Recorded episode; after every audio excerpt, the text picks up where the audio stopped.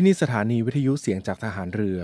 วิทยุเพื่อความตระหนักรู้ข้อมูลข่าวสารความมั่นคงของชาติทางทะเลรายงานข่าวอากาศและเทียบเวลามาตรฐานจากนี้ไปขอเชิญรับฟังรายการ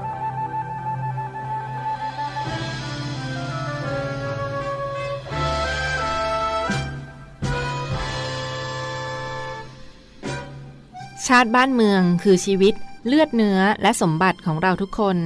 และการดำรงรักษาประเทศชาตินั้นไม่ใช่หน้าที่ของบุคคลหมู่ใดหมู่หนึ่งโดยเฉพาะแต่เป็นหน้าที่ของทุกฝ่ายทุกคนที่จะต้องร่วมมือกระทำพร้อมกันไปโดยสอดคล้องกันเกื้อกูลกันและมีจุดมุ่งหมายมีอุดมคติอันร่วมกันถ้าหมู่หนึ่งหมู่ใดทำหน้าที่ย่อหย่อนเป็นอันตรายไปก็อาจจะทำให้ทั้งชาติแตกสลายทำลายไปได้พระบรมราโชวาทของพระบาทสมเด็จพระบรมชนกาธิเบศรมหาภูมิพลอดุลยเดชมหาราชบรมนาถบพิตร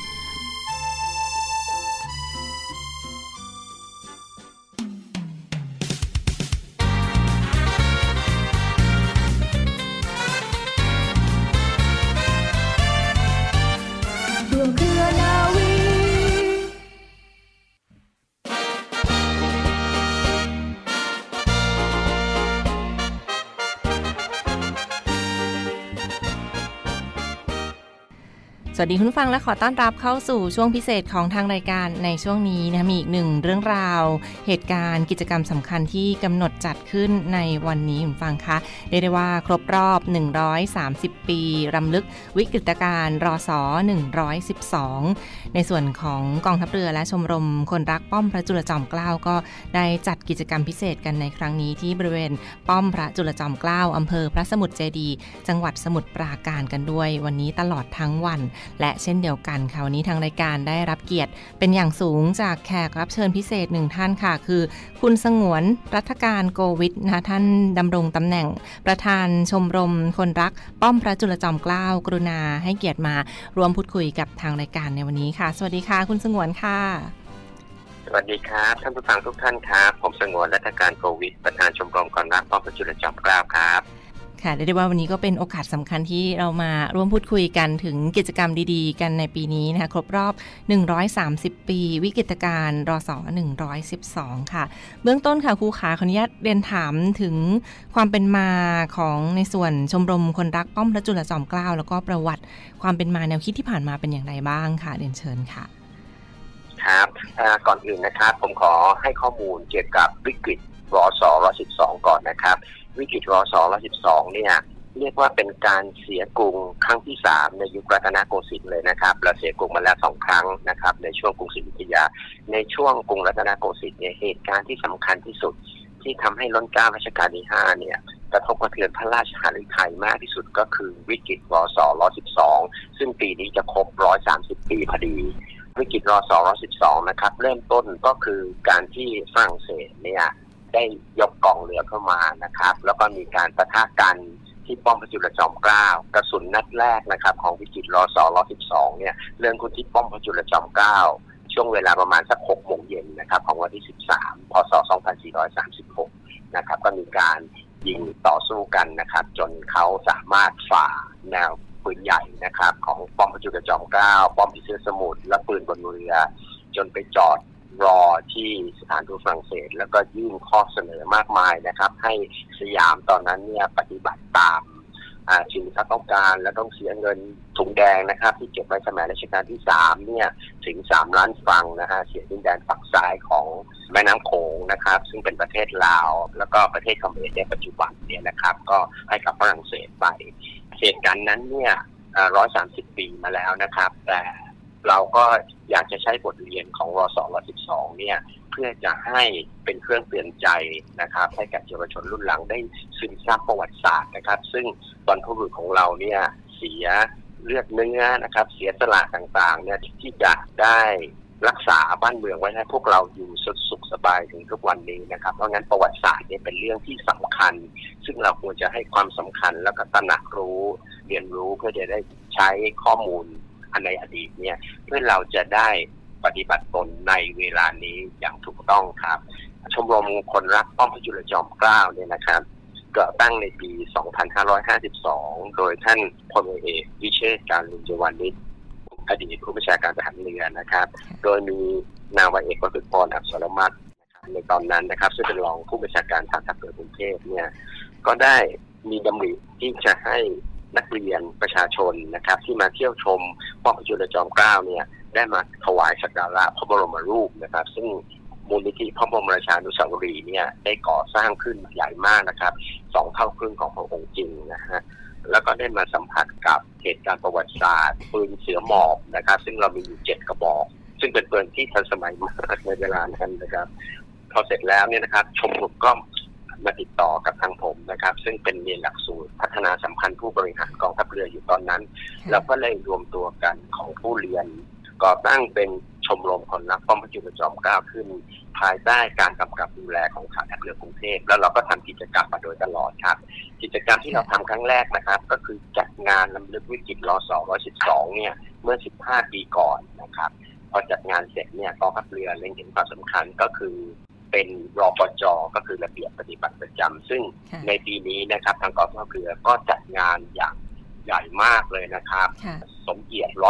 130 ปีครับค่ะเรียกได้ว่าก็เป็นการจัดงานที่เชิญชวนกันด้วยคุณฟังค่ะสำหรับท่านใดที่อยู่ใกล้เคียงในพื้นที่ก็ลองแวะเวียนกันไปได้นะสำหรับกิจกรรมในปีนี้กับงานรส.112นะที่บริเวณป้อมพระจุลจอมเกล้าอำเภอพระสมุทรเจดีย์จังหวัดสมุทรปราการค่ะนอกจากนี้ค่ะคุณสงวนคะเห็นว่ามีรายละเอียดของการเสวนางานในครั้งนี้ด้วยซึ่งก็จะจัดในช่วงบ่ายนี้เป็นต้นไปนะรวมทั้งการเปิดตัวหนังสือสมุดภาพวิกฤตรส.112ด้วยนะมีรายละเอียดเป็นยังไงบ้างค่ะครับขอบคุณครับงานเสวนาเนี่ยนะครับเราจัดมาประมาณ10 ครั้งแล้วนะครับเว้นไปในช่วงของโควิดเรียนเชิญบุคลากรนะครับที่สนใจเกี่ยวกับรส.112เนี่ยซึ่งแต่ละท่านเนี่ยได้ศึกษาแนวลึกมากเลยนะครับมาจัดเสวนาทุกปีมาโดยตลอดซึ่งในปีนี้นะครับเราก็จัดทำหนังสือ130 ปีวิกฤตรส.112หนาประมาณเกือบ300 หน้านี่นะครับแล้วก็เราจะเปิดตัวในวันนั้นนะฮะในวันนี้นะครับเราจะเริ่มเสวนาเนี่ยประมาณ 13:30 นะครับก็จะมีนักเขียนที่ได้เขียนในหนังสือเล่มนี้นะครับมาอธิบายว่าทำไมแรงจูงใจก็ถึงเขียนหนังสือเล่มนี้ข้อมูลของหนังสือเล่มนี้มาได้ยังไงไฮไลท์ของหนังสือเล่มนี้นะครับเป็นการแปลบันทึกของพระยาชลยุทธโยธินซึ่งเป็นผู้บังคับการรบในวันนั้นนะครับท่านเป็นชาวเดนมาร์กท่านเขียนบันทึกในภาษาเดนมาร์กแล้วก็เอามาแปลนะครับจำนวนทั้งหมด80 หน้าใน300 หน้าของหนังสือเนี่ยนะครับ80 หน้าจะเป็นข้อความนะครับบันทึกเนี่ยซึ่งไม่มีใครรู้มาก่อนเลยนะซึ่งเรานำมาลำพิมพ์ในหนังสือเล่มนี้ซึ่งเป็นเรื่องที่น่าสนใจในรายละเอียดมากๆเลยนะครับอันนี้ก็เป็นไฮไลท์อันหนึ่งของหนังสือเล่มนี้ครับแล้วนอกจากนั้นแล้วปีนี้เนี่ยครบ130 ปีของการเดินรถไฟครั้งแรกในประเทศไทยนะครับรถไฟครั้งแรกเนี่ยนะครับเป็นของสัมปทานซึ่งรัชกาลที่ 5เนี่ยมอบให้ชาวต่างชาติในการสร้างสายสมุทรปราการหรือปากน้ำนะฮะกรุงเทพระยะทางประมาณ23 กิโลเนี่ยนะครับรถไฟสายนี้สำคัญอย่างไรสำคัญคือเป็นรถไฟสายยุทธศาสตร์ด้วยเนื่องจากถ้าเกิดเราใช้การเดินทางทางน้ำนะครับจากแม่น้ำเนี่ยมาถึงกรุงเทพเนี่ยใช้เวลาประมาณเกือบ3 ชั่วโมงเพราะว่าต้องอ้อมส่วนที่เป็นบริเวณกระเพาะหมูนะครับสักกะเจ้าแต่ถ้าเกิดใช้รถไฟเนี่ยใช้เวลาประมาณไม่ถึง1 ชั่วโมงนะฮะถ้าเกิดวิ่งเร็วๆเนี่ยในช่วงรส.112เนี่ยก็ใช้รถไฟสายเนี่ยในการวิ่งเข้ามาแจ้งข่าวใช้เวลาประมาณ30 นาทีเท่านั้นเองนะฮะเพราะงั้นพอครบ130 ปีรถไฟการเดินรถสายแรกนะครับเพื่อท่านฟังอย่าสับสนคือรถไฟหลวงเนี่ยกรุงเทพนครราชสีมาหรือโคราชเนี่ยเริ่มก่อสร้างก่อนแต่เนื่องจากใช้ระยะทางยาวนะฮะ200 กว่ากิโลเมตรก็ยังไม่เสร็จนะฮะรถไฟสายปากน้ำเนี่ยระยะทางแค่23 กิโลก็เลยเสร็จแล้วเปิดการเดินรถก่อนนะครับก็เป็นการรถไฟสายครั้งแรกของประเทศไทยนะครับจะครบ130 ปีปีนี้พอดีก็เลยหนังสือเนี่ยก็จะมีข้อมูลนะครับของรถไฟสายนี้อยู่ด้วยแล้วก็มีภาพอันซีนอยู่เหมือนกันนะครับ ก็ติดตามกันได้ค่ะเปิดตัวหนังสือกันในครั้งนี้สำหรับสมุดภาพวิกฤตการรศ.112กันค่ะสุดท้ายนี้ค่ะขออนุญาตให้คุณสงวนช่วยฝากปิดท้ายถึงคุณฟังกันสักเล็กน้อยค่ะถึงการจัดงานในปีนี้เชิญชวนมาร่วมเป็นส่วนหนึ่งกับงานรศ.112ป้อมพระจุลจอมเกล้าหรือว่าส่วนอื่นได้ค่ะเรียนเชิญค่ะต้องขอขอบคุณกองทัพเรือนะครับในปีนี้เนี่ยซึ่งจัดงานรำลึก130ปีเนี่ยอย่างยิ่งใหญ่มากในช่วงเช้าเนี่ยนะครับก็จะมีพิธีสดุดีแล้วก็พิธีสงฆ์ช่วงกลางวันก็จะมีการเสวนาเปิดตัวหนังสือดังกล่าวในช่วงบ่ายนะครับก็จะมีการแสดงกิจกรรมของปืนเสือหมอบนะฮะมีการยิงปืนเสือหมอบมีดุริยางค์ทหารเรือเนี่ยที่จะมาบรรเลงนะครับเพลงปลุกใจนะครับอยู่บริเวณปากหลุมปืนเลยนะครับอันนี้เป็นไฮไลท์นะครับไม่เคยจัดมาก่อนเลยปีนี้ก็จะจัดนะครับก็อยากให้ทุกท่านเนี่ยได้มาร่วมกันรำลึกถึงบรรพบุรุษของเรานะครับที่ได้เสียเลือดเสียเนื้อเสียสละต่างๆเนี่ยนะครับเพื่อให้เรามีประเทศที่น่ารักนะครับอยู่จนทุกวันนี้นอกจากนั้นแล้วนะครับอยากจะฝากว่าประวัติศาสตร์เนี่ยบางคนไม่เล็งเห็นความสำคัญของประวัติศาสตร์แต่ตอนนี้นะครับไม่ว่าในสภาวะปัจจุบันเนี่ยทุกอย่างเนี่ยใช้ข้อมูลทางประวัติศาสตร์ในการดำเนินกุศโลบายในการดำเนินนโยบายต่างๆต่างประเทศหมดเลยนะครับเพราะฉะนั้นเราควรจะให้ความสำคัญกับวิชาประวัติศาสตร์มีคนกล่าวไว้ว่านะครับถ้าเกิดเราจะยิงธนูให้ไกลเท่าไหร่เนี่ยเราก็ต้องน้าวสายธนูเนี่ยให้ถอยหลังมากๆเท่านั้นลูกธนูถึงจะไปได้ไกลนะครับ okay. ต้นไม้ยิ่งสูงเท่าไหร่เนี่ยรากจะต้องยังลึกเท่านั้นไม่งั้นต้นไม้มันก็จะโค่นเวลาโดนพายุนะครับเพราะฉะนั้นลูกๆหลานๆนะครับควรจะตระหนักความสำคัญของวิชาประวัติศาสตร์เพื่อเราจะได้มีข้อมูลในการดำเนินชีวิตของเราประจำวันเนี่ยไม่ให้นะฮะข้อมูลที่มาในสื่อโซเชียลอะไรต่างๆซึ่งจริงมั่งไม่จริงมั่งมาปั่นกระแสให้เราเกิดความแตกความสามัคคีนะครับเพราะฉะนั้นความสามัคคีของคนในชาติเป็นสิ่งที่สำคัญถ้าเกิดเราเรียนรู้ความยากแค้นนะครับหรือความลำบากของประเทศเราเนี่ยก็จะทำให้เรารักกันมากขึ้นครับอาจจะไม่เป็นที่ต้องการนะครับของคนที่ไม่หวังดีของประเทศนะครับเพราะงั้นขอให้เราคนไทยตระหนักรู้นะครับแล้วก็ช่วยกันนะครับทำนุบำรุงประเทศชาติต่อไปในอนาคตครับขอบพระคุณเป็นอย่างสูงค่ะสำหรับวันนี้ทางรายการต้องขอกราบขอบพระคุณนะคุณสงวนรัฐการโกวิทท่านประธานชมรมคนรักป้อมพระจุลจอมเกล้าที่กรุณาให้เกียรติมาร่วมพูดคุยกับเราในวันนี้นะคะและพบกับช่วงต่อไปของทางรายการค่ะกราบขอบพระคุณและสวัสดีค่ะเราในเรือเรามีสามัคคีมันสามสมอสมาคมขอเชิญศิษย์เก่าโรงเรียนในเรือทุกรุ่นเข้าร่วมงานคืนสู่เหย้าสามสมอสมาคมประจำปี 2566 ในวันศุกร์ที่ 4 สิงหาคม 2566 ณ ห้องเจ้าพระยาหอประชุมกองทัพเรือโดยมีพลเรือเชิงชายชมเชิงแพทย์ผู้บัญชาการทหารเรือและนายกสมาคมสามสมอสมาคมเป็นประธานโดยเริ่มลงทะเบียนตั้งแต่เวลา 16:30 น.และในงานจะมีพิธีมอบรางวัลเชิดชูเกียรติสามสมอสมาคมประจำปี 2566 ให้แก่ศิษย์เก่าโรงเรียนในเรือที่สร้างชื่อเสียงและทำคุณประโยชน์ให้แก่สังคมกองทัพและประเทศชาติและเชิญร่วมฟังและร่วมสนุกกับมินิคอนเสิร์ตจากเจเจตรินวัฒนศิลป์เรานักเรียนนายเรือชายชาเชื้อแกล้วกล้าสามารถสอบถามรายละเอียดเพิ่มเติมได้ที่กองกิจการพลเรือนกองบัญชาการโรงเรียนในเรือหมายเลขโทรศัพท์02 475 3963หรือ 02 475 7403 และติดตามข่าวสารของสามสมอสมาคมได้ทางเว็บไซต์ www.taa.navy.mi.thกับทาง Facebook สามสมอสมาคมและ Facebook โรงเรียนในเรือ RTNA ศักดิ์ศรีน้ำใจให้ระบือชื่อเราในเรือร่วมเครือนาวีจากยนต์ปัตตพีไพศาล ขอต้อนรับเข้าสู่ช่วงพิเศษของทางรายการกันอย่างต่อเนื่องนะคะเรื่องราวของสุขภาพที่มาฝากคุณฟังกันในวันนี้ค่ะยังคงอยู่กับคุณหมอนาวาเอกหญิงคณิษฐาเกตุวัฒนกิจนะคะคุณหมอกุมารแพทย์ผู้เชี่ยวชาญด้านภูมิแพ้และภูมิคุ้มกันและรองหัวหน้าศูนย์คุณภาพโรงพยาบาลสมเด็จพระปิ่นเกล้ากรมแพทย์ทหารเรือค่ะกรุณาให้เกียรติมาร่วมพูดคุยกับเราต่อเนื่องในวันนี้กับเรื่องราวของภูมิแพ้อาหารภัยใกล้ตัวอันตรายกว่าที่คิดนะคะสวัสดีค่ะคุณหมอค่ะสวัสดีค่ะค่ะซึ่งตอนที่ผ่านมาเราก็ได้นำเสนอกันไปเบื้องต้นแล้วนะว่าอาการของภูมิแพ้อาหารคืออะไรโรคภูมิแพ้อาหารคืออะไรแล้วก็ชนิดต่างๆของการแพ้อาหารกันด้วยค่ะวันนี้เราจะมาพูดคุยกันต่อเนื่องกับประเด็นของการแพ้อาหารในกลุ่มเด็กนะคะเด็กเล็กเขาจะมีอาการแพ้อาหารกันได้ค่อนข้างมากเลยทีเดียวดังนั้นเบื้องต้นค่ะเดนถามคุณหมอก่อนว่าการแพ้อาหารในเด็กนั้นสามารถเกิดขึ้นได้อย่างไรบ้างค่ะคุณหมอค่ะสำหรับการแพ้อาหารในเด็กเนี่ยนะคะก็ถือเป็นหนึ่งในโรคภูมิแพ้ที่คุณพ่อคุณแม่เนี่ยควรจะให้ความใส่ใจแล้วก็เฝ้าระวังให้กับลูกไม่น้อยไปกว่าเรื่องอื่นๆเลยนะคะการแพ้อาหารเนี่ยมักจะพบในเด็กได้บ่อยกว่าผู้ใหญ่เพราะว่าระบบทางเดินอาหารและก็ระบบย่อยอาหารของเด็กนะคะ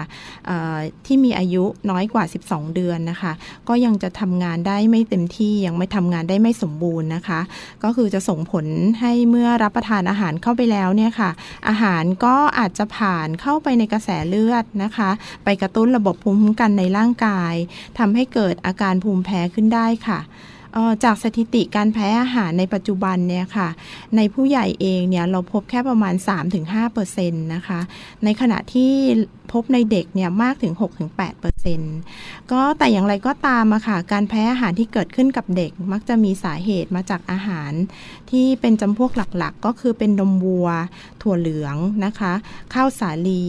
ไข่ซึ่งมักจะหายได้เมื่ออายุมากขึ้นค่ะ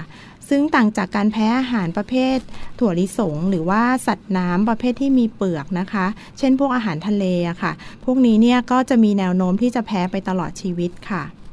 โรคแพ้อาหารเนี่ยสามารถเกิดได้ทั้งจากการถ่ายทอดทางพันธุกรรมอะค่ะแล้วก็สิ่งแวดล้อมนะคะคือถ้าหากว่าคุณพ่อคุณแม่เนี่ยมีอาการภูมิแพ้อยู่เดิมแล้วอะค่ะลูกที่เกิดมาก็มีโอกาสที่จะเป็นโรคภูมิแพ้ได้มากขึ้นถึง 60% หรืออีกกรณีนึง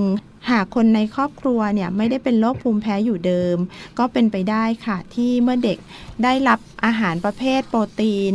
แล้วโปรตีนเหล่านั้นเนี่ยเกิดรั่วเข้าสู่กระแสโลหิตไปกระตุ้นระบบภูมิคุ้มกันก็จะทำให้เกิดอาการแพ้ได้หรือการที่ได้รับอาหารเดิมๆซ้ำๆตั้งแต่อยู่ในท้องคุณแม่ค่ะก็อาจจะเป็นปัจจัยกระตุ้นให้เกิดอาการแพ้ได้เช่นกันค่ะ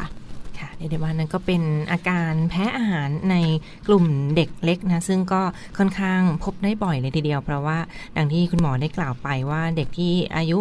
ต่ำกว่า12เดือนนะระบบย่อยอาหารต่างๆก็อาจจะยังทำงานได้ไม่สมบูรณ์เท่าผู้ใหญ่นะดังนั้นก็ดูแลรักษากันอย่างใกล้ชิดค่ะสำหรับคุณพ่อคุณแม่ผู้ปกครองนะที่มีเด็กเล็กก็ลองสังเกตอาการของการเกิดภูมิแพ้อาหารในเด็กได้เช่นเดียวกันค่ะและเรียนถามคุณหมอเพิ่มเติมค่ะเห็นว่าจะมีวิธีสังเกตได้ยังไงค่ะว่าลูกน้อยของเรานั้นเป็นโรคภูมิแพ้อาหารค่ะคุณหมอค่ะค่ะการสังเกตอาการแพ้อาหารเนี่ยจริงๆแล้วทำได้ไม่ยากนะคะแต่ว่าต้องอาศัยความใส่ใจอย่างสม่ำเสมอค่ะถ้าสงสัยว่าลูกน้อยของเราเนี่ยมีอาการแพ้อาหารแนะนำให้คุณพ่อคุณแม่นะคะช่วยกันจดอาหารทุกชนิดที่ลูกรับประทานเข้าไปให้ต่อเนื่องเป็นเวลาสัก 2-4 สัปดาห์ค่ะหากว่ามีอาการแพ้อาหารนะคะก็ควรจะบันทึกช่วงเวลาแล้วก็อาการที่เกิดขึ้นแล้วก็นำมาให้แพทย์ทำการวินิจฉัยร่วมกันค่ะแพทย์เนี่ยจะเปรียบเทียบความสัมพันธ์ระหว่างอาหารที่รับประทานเข้าไปอะค่ะแล้วก็อาการที่เกิดขึ้นว่าอาหารชนิดใดเนี่ยมีโอกาสที่ลูกน้อยของเราเนี่ยจะแพ้ได้บ้างนะคะรวมถึงว่าจากการตรวจร่างกายเพื่อหาอาการแสดงต่างๆของระบบต่างๆนะคะนอกจากนี้เพื่อที่จะเด็กเนี่ยอาการแพ้ที่รุนแรงนะคะก่อนจะป้อนอาหารชนิดใหม่ๆให้กับลูกเนี่ยก็ควรจะป้อนทีละชนิดนะคะแล้วก็สังเกตอาการก่อนค่ะถ้าหากว่าลูกมีอาการแพ้ก็ควรจะหยุดให้อาหารชนิดนั้นๆทันทีเลยค่ะ เรียกได้ว่าก็ต้องสังเกตอาหารที่ลูกทานอย่างใกล้ชิดนะคะอย่างเช่นการจดบันทึกเมนูอาหารในแต่ละวันดังที่คุณหมอได้กล่าวไปแล้วก็สังเกตด้วยว่าอาหารชนิดไหนถ้ากินแล้วเริ่มแสดงอาการเลยก็ให้รีบหยุดอาหารชนิดนั้นหยุดทานโดยทันทีนะเพื่อความปลอดภัยแล้วก็ไปปรึกษาคุณหมอกันต่อเนื่องค่ะและมาอีกหนึ่งประเด็นค่ะคุณหมอคะเห็นว่ามีวิธีการวินิจฉัยการตรวจโรคภูมิแพ้อาหารด้วยมีทดสอบแบบต่างๆเขามีวิธีไหนบ้างคะในการวินิจฉัยโรคภูมิแพ้อาหารในครั้งนี้ค่ะค่ะก็เนื่องจากการวินิจฉัยโรคภูมิแพ้อาหารนะคะจริงๆแล้วเนี่ยยังไม่มีวิธีที่สามารถทำได้อย่างสมบูรณ์แบบนะคะแพทย์เนี่ยจะต้องอาศัยหลายๆปัจจัยประกอบกันนะคะได้แก่การที่เราสอบถามอาการของผู้ป่วยประวัติอาการแพ้ของคนในครอบครัวการตรวจร่างกายแล้วก็อาจจะรวมไปถึงการตรวจพิเศษอื่นๆนะคะการตรวจพิเศษอื่นๆปัจจุบันเนี่ยที่เราใช้กันอย่างแพร่หลายเนี่ยก็จะมีการทดสอบผิวหนังนะคะก็คือการใช้อาหารที่คาดว่าจะเป็นสาเหตุของอาการแพ้นะคะวางที่บริเวณแขนหรือหลังของผู้ป่วยนะคะจากนั้นเนี่ยแพทย์ก็จะใช้เข็มสกิดที่ผิวหนังบริเวณดังกล่าวอะค่ะเพื่อที่จะตรวจว่ามีปฏิกิริยาเกิดขึ้นในร่างกายหรือเปล่านะคะส่วนอีกวิธีหนึ่งอะค่ะก็คือการใช้การตรวจเลือดค่ะก็คือสามารถที่จะวัดการเกิดปฏิกิริยาของระบบภูมิคุ้มกันในร่างกายที่ตอบสนองต่ออาหารแต่ละอย่างได้โดยการวัดค่าแอนติบอดีที่เราเรียกว่าอิมมูโนกลบูลิน E อะค่ะหรือ IgE ที่พบในกระแสเลือดนะคะแล้วก็อีกวิธีหนึ่งอะค่ะก็คือแพทย์เนี่ยอาจจะให้เราเลี่ยงอาหารที่สงสัยว่าเป็นสาเหตุของอาการแพ้นะคะเป็นระยะเวลาสัก 2-4 สัปดาห์ค่ะจากนั้นก็จะให้ลองกลับมารับประทานอาหารดังกล่าวอีกครั้งหนึ่งซึ่งกระบวนการนี้เนี่ยค่ะเขาเรียกว่า Oral Challenge นะคะก็คือทดสอบการรับประทานอาหารนะคะแล้วก็สังเกตอาการหลังรับประทานอาหารก็จะช่วยให้สามารถเชื่อมโยงอาการที่เกิดขึ้นกับอาหารแต่ละชนิดได้หากพบว่าไม่ทำให้เกิดอาการแพ้ก็อาจจะให้กลับไปรับประทานอาหารดังกล่าวได้ตามปกตินะคะแต่อย่างไรก็ตามอะค่ะหากมีอาการแพ้ที่รุนแรงการใช้วิธีนี้ก็จะต้องอาจจะทำให้เกิดอันตรายได้นะคะดังนั้นก็ควรจะอยู่ในดุลยพินิจของแพทย์นะคะในการทดสอบการรับประทานอาหารเป็นรายๆไปค่ะนี่ในวันนี้ก็เป็นการตรวจโรคภูมิแพ้อาหารในทางการแพทย์นะคะและมากันที่ประเด็นสุดท้ายค่ะคุณหมอคะเมื่อเราทราบว่ามีอาการแพ้อาหารหรือเป็นภูมิแพ้อาหารเรียบร้อยแล้วเห็นว่ามันจะมีวิธีในการรักษาได้หรือไม่อย่างไรบ้างค่ะสำหรับการรักษาอาการภูมิแพ้อาหารในครั้งนี้ค่ะค่ะจริงๆแล้วเนี่ยการรักษาภูมิแพ้อาหารที่เหมาะสมที่สุดนะคะก็คือผู้ป่วยเองเนี่ยจะต้องระบุให้ได้ว่าตัวเองแพ้อะไรนะคะแพ้อาหารชนิดไหนแล้วก็พยายามหลีกเลี่ยงไม่รับประทานอาหารชนิดนั้นนะคะแต่อย่างไรก็ตามเนี่ยถึงแม้ว่าเราจะพยายามหลีกเลี่ยงอย่างเต็มที่แล้วเนี่ยผู้ป่วยบางท่านเนี่ยก็อาจจะรับประทานอาหารที่เกิดอาการแพ้ไปโดยที่ไม่รู้ตัวนะคะโดยผู้ป่วยเนี่ยที่มีอาการที่ไม่รุนแรงเนี่ยสามารถรับประทานยาแก้แพ้เพื่อบรรเทาอาการภายหลังที่รับประทานอาหารเข้าไปแล้วได้นะคะแต่อย่างไรก็ตามยาแก้แพ้เนี่ยก็อาจจะไม่พอเพียงที่จะใช้รักษาอาการแพ้ที่รุนแรงมากได้ค่ะในกรณีที่เกิดอาการแพ้รุนแรงเนี่ยผู้ป่วยจำเป็นจะต้องฉีดยาอีพิเนฟรีนนะคะซึ่งเป็นยาช่วยชีวิตแล้วก็อาจจะต้องเข้าพักรักษาอยู่ในโรงพยาบาลค่ะในรายที่มีอาการที่แพ้รุนแรงที่เรียกว่าอนาไฟแล็กซิสเนี่ยนะคะแพทย์ก็จะสั่งยาอีพิเนฟรีนเนี่ยในรูปเป็นอาจจะเป็นปากกาฉีดอัตโนมัติหรือว่ายาที่พร้อมฉีดที่สามารถจะฉีดเองได้อะค่ะซึ่งหากมีความจำเป็นต้องใช้ผู้ป่วยจะต้องทราบวิธีใช้ด้วยตนเองนะคะแล้วก็รวมไปถึงต้องแจ้งให้บุคคลที่ใกล้ชิดกับตัวผู้ป่วยเองเนี่ยทราบวิธีการใช้ยาด้วยค่ะเพราะว่าเวลาที่เกิดอาการที่รุนแรงขึ้นเนี่ยก็อาจจะไม่สามารถช่วยเหลือผู้ป่วยได้อย่างทันท่วงทีอะค่ะแล้วก็ผู้ป่วยควรจะพกยาติดตัวไว้ตลอดเวลานะคะเพื่อพร้อมรับมือกับสถานการณ์ที่ฉุกเฉินแล้วก็จะต้องตรวจสอบวันหมดอายุของยาอย่างสม่ำเสมอด้วยค่ะ ค่ะและทั้งหมดก็คือเรื่องราวจากทางรายการที่มาฝากทุกท่านกันในช่วงนี้นะต้องขอบพระคุณเป็นอย่างสูงค่ะคุณหมอนาวเอกหญิงคณิษฐาเกตวัฒนกิจคุณหมอกุมารแพทย์ผู้เชี่ยวชาญทางด้านภูมิแพ้และภูมิคุ้มกันและรองหัวหน้าศูนย์คุณภาพโรงพยาบาลสมเด็จพระปิ่นเกล้ากรมแพทย์ทหารเรือนะคะกรุณามาร่วมพูดคุยกับเราในตอนนี้และนำเสนอกันต่อเนื่องในตอนหน้าค่ะวันนี้ลาทุกท่านไปก่อนค่ะสวัสดีค่ะ